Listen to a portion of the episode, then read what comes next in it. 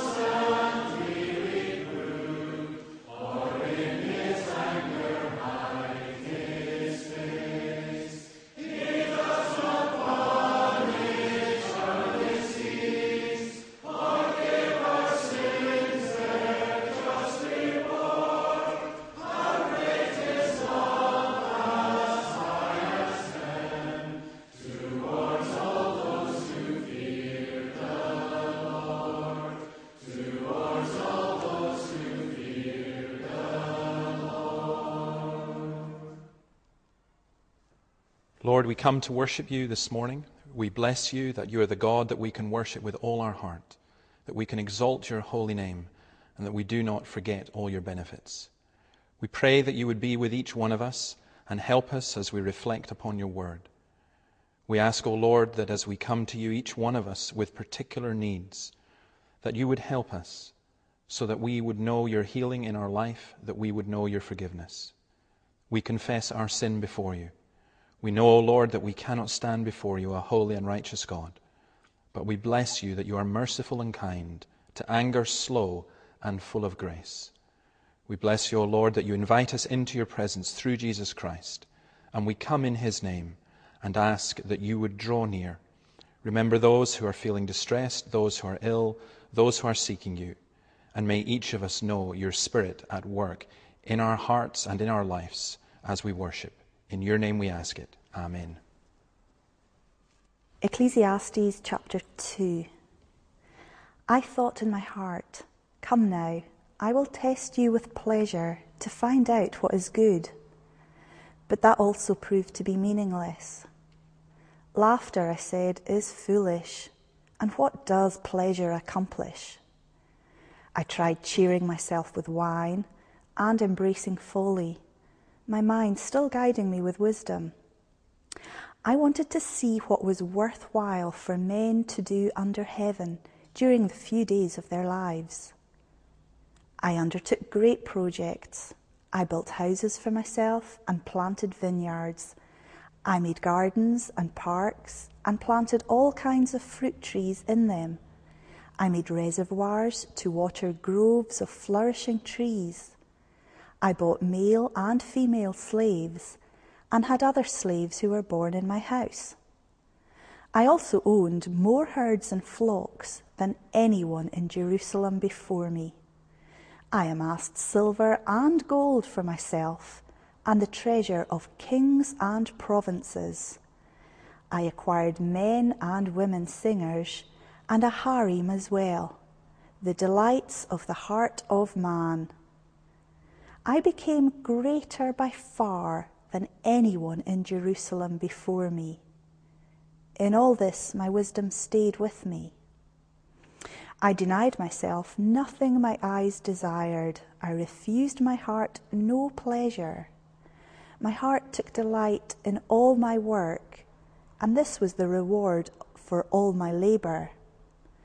Yet, when I surveyed all that my hands had done and what I had toiled to achieve, everything was meaningless, a chasing after the wind. Nothing was gained under the sun. Then I turned my thoughts to consider wisdom and also madness and folly. What more can the king's successor do than what has already been done? I saw that wisdom is better than folly, just as light is better than darkness. The wise man has eyes in his head, while the fool walks in the darkness.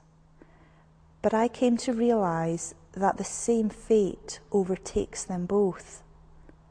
Then I thought in my heart, the fate of the fool will overtake me also. What then do I gain by being wise? I said in my heart, This too is meaningless. For the wise man, like the fool, will not be long remembered. In days to come, both will be forgotten. Like the fool, the wise man too must die. So I hated life because the work that is done under the sun was grievous to me. All of it is meaningless, a chasing after the wind. I hated all the things I had toiled for under the sun because I must leave them to the one that comes after me.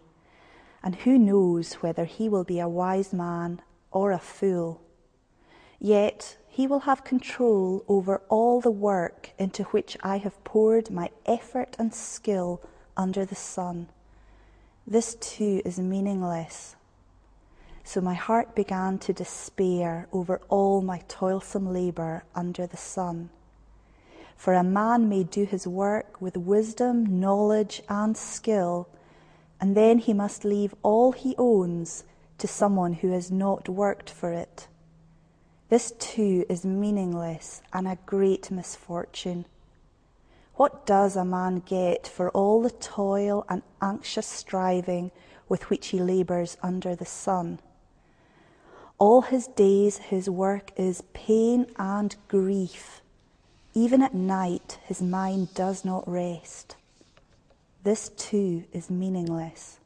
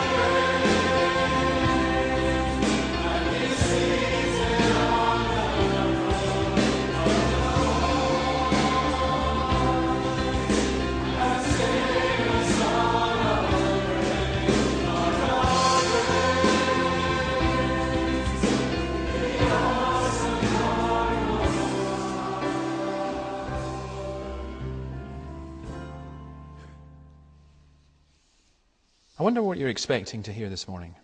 A minister desperately trying not to sermonize? In that case, you will be really disappointed. I love teaching the Bible. And here's the surprise lots of people are finding that Bible teaching is really scratching where it itches. According to a study by the University of Durham, the majority of churchgoers look forward to the sermon. Apparently, this has surprised church leaders, which doesn't really surprise me. As a church leader, I recognize that we so often get it wrong, and that we so often prefer to follow the fickle and changing fashions of society rather than lead by teaching the Word of God. A lot of people have real difficulty in connecting what they perceive to be the Bible with what they perceive to be reality. Religion is seen either as something ethereal or otherworldly. But that's so unlike the teaching we get from the Bible. For example, this morning, the passage we look at tells us about laughter, pleasure, architecture, gardening, money, rest, stress, wine, women, and song.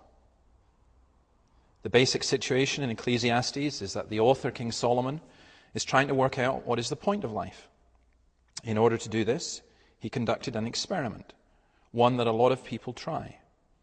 He decided he would test himself with pleasure, and he certainly had the means to do so. He wanted to see whether it would satisfy him. There then follows an account of what he tried, which left him with a series of questions rather than answers. The first of these questions in the passage that we read, verses 1 to 11, is simply what is the point of pleasure? He tried, for example, having a laugh. Laughter equals superficial fun in this passage. Proverbs 14, verse 13 says, Even in laughter the heart may ache, and joy may end in grief. Laughter will often hide sorrow, pain, and grief. It's good to have a laugh. It's good to laugh, but it's not enough. Then, as many of us do, he tried alcohol, wine. The idea here is more of a connoisseur than a drunkard. This is not your alcopop Ned, more your suburban tippler. And again, that was not enough. So he went to work. He built great projects, cities, public buildings. This building was not for the public good, but for his own pleasure. This also included gardens. Luxurious gardens were characteristic of royalty and nobility in the ancient Near East. They featured choice plants, might contain a summer house, and be walled to ensure privacy. There were great public parks as well, whole sense of grandeur and beauty in here. And he looked at what he had created and made, and again, it was not enough. Then he went for money, the God of our age. 1 Kings 10:21 records that all King Solomon's goblets were gold and all the household articles in the palace of the forest of Lebanon were pure gold. Nothing was made of silver because silver was considered of little value in Solomon's days. And again with all his wealth materialism was not enough. As Doug Coupland states, all you're doing with your life is collecting objects and nothing else. So now he goes for women. The term that's used in the passage is a disputed term. It could mean cupbearer, but is more likely to mean mistress, lover, concubine. It could also be quite a crude term which refers to women solely as sexual objects. And like so many do, treating other human beings as objects for sexual gratification was not enough for Solomon either. So he's tried wine and women, he might as well go for the third song.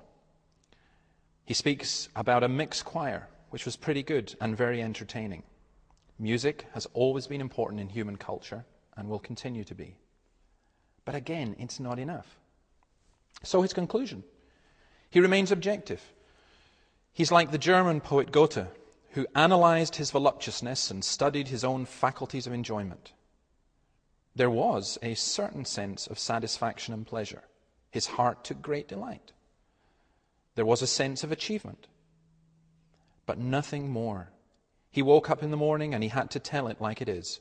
He did enjoy his work, he enjoyed his pleasure, but in the cold light of day, he recognizes that it's all pretty useless. There's great disappointment meaningless, no good, pointless. Why was it pointless? If you look at verses 4 to 8, you'll find that the refrain, for myself, is used six times. So the bottom line here is that pleasure seeking does not satisfy the spiritual thirst of the secular person, and therefore it is all pointless. Wine, women, song, architecture, and gardening without Christ are pointless. So he now turns to his second question, and he asks, What's the point of thinking? Which is better, wisdom or pleasure? Wisdom is the supreme need of the king because he has to govern. Counsel and sound judgment are mine. I have understanding and power. So he finds out that wisdom is better than folly, that wisdom is needed to give strength and success, that wise people walk around with their head clear and they get on, that stupid people live dumbed down lives in a dumbed down culture. But then comes the surprise statement of verse 15. Both cannot avoid death. So, what is the point of wisdom? What Solomon is really saying here is that if he could not find meaning with all his knowledge and all his wisdom, then what chance do the rest of us have?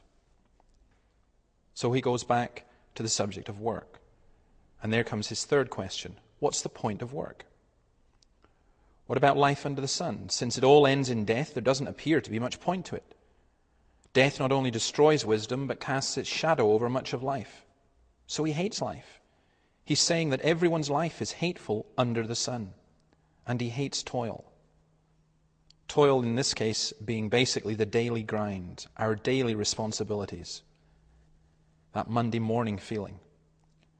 But even worse than that, the person coming after us may ruin all the good work we have done. So it's little wonder that his heart began to despair. Despite wisdom, knowledge, and skill, there's no escaping death and there's no guaranteeing what comes after. What does all this work and toil achieve? All hope of a worthwhile life is gone. Wisdom and pleasure have failed.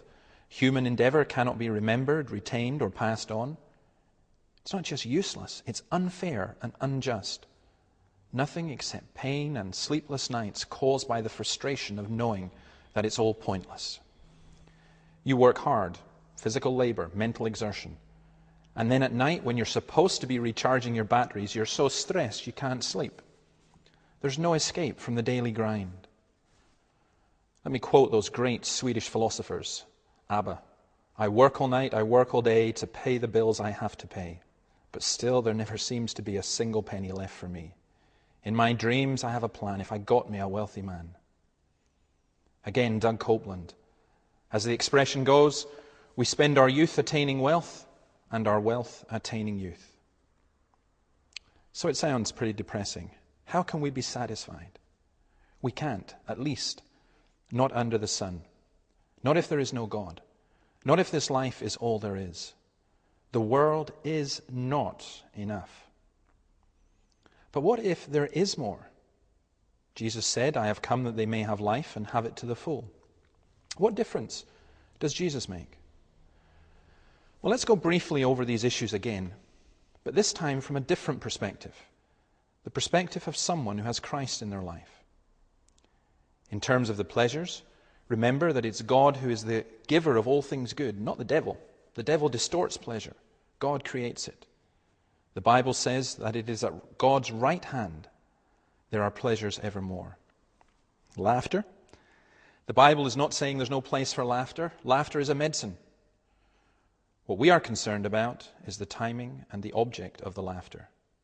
Would that God's people were a laughing people, but not at the expense of belittling others. As regards wine, let's not forget that Jesus turned water into wine. We celebrate communion with wine, not tomato juice. The psalmist praises the Lord for the wine that gladdens the heart of man, which is why I can give thanks for an excellent malt. It's a gift of God. Of course, the Christian is to be filled with the Holy Spirit and not drunk with wine. And what about the great projects such as buildings and gardens? This just reflects our creative and artistic skill. We reflect the Maker. The difference is for the Christian is that when we are creating, we're not just doing it for ourselves, but we are reflecting the creativity of our God. As regards money, the Bible's not opposed to wealth creation, providing we remember that it is to be shared. We cannot serve both mammon and God. We are to use worldly wealth to gain eternal reward and to work hard to provide for those in need, not for our own greed. And the Bible says a lot about relationships and sex. I've just been preaching through the great love poem in the Bible, the Song of Solomon.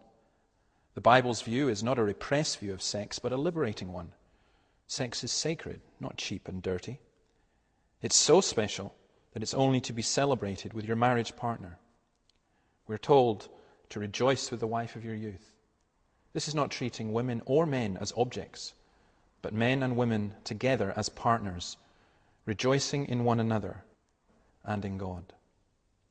Musically, we are to speak to one another with psalms, hymns, and spiritual songs. We use the gift of music to celebrate the goodness of God and the glory and beauty of His world. We don't have time, but we could also reflect on how Christ gives the weary rest and makes our work meaningful. But you kind of get the point. Without Christ, everything you do this week, although it may bring temporary pleasure and satisfaction, will ultimately leave you dissatisfied, like drinking salt water to quench your thirst. With Christ, even the most mundane, the most boring, and seemingly meaningless task can be transformed into something beautiful. Let us pray. Lord, we thank you for your word and for its realism. We ask that you would help us to understand and to apply it. We know, O Lord, that some of us are weary and tired. Some of us feel the pointlessness and the meaninglessness of life. Help us to see that our, our life does and can have meaning. We pray, O Lord, that all the good gifts that you have granted to us, that we would richly enjoy them through Jesus Christ. We pray that you would help us to know who Jesus is, that you would help us to follow his word, that you would help us to live for him and in accordance with what He wants. And we ask that your blessing would be upon each person who hears and who responds to your word. For we ask it in the name of the Father and of the Son and of the Holy Spirit. Amen. Your